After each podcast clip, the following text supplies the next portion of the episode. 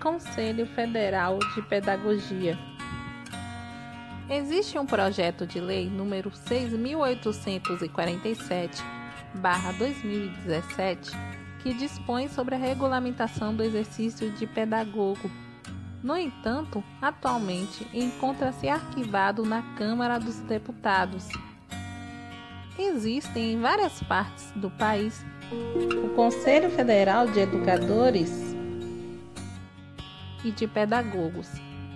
No entanto, como a regulamentação não foi aprovada, participar desses conselhos não é uma exigência para exercício da profissão em âmbito privado ou público. Quais são as vantagens e desvantagens de fazer parte de um conselho? Bom, no caso do Conselho Federal de educadores e pedagogos, os especialistas entram em desacordo em relação a saber qual de fato é a melhor opção, se associar ao conselho ou não. Com aspectos positivos, especialistas consideram que esse conselho proporcionaria qualidade de ensino e atendimento à população.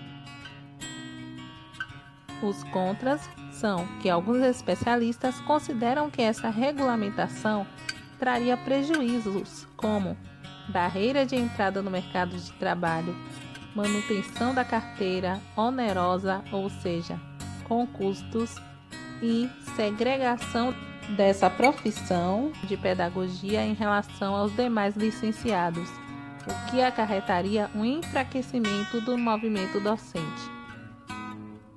Entrei em contato por e-mail com o Conselho Federal de Educadores e Pedagogos, questionando de que forma vem o andamento do projeto de lei.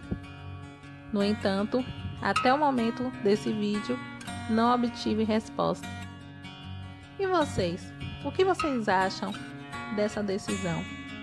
É vantajoso que haja um Conselho Federal para Pedagogos? Comentem aí embaixo e deem a opinião. Um abraço.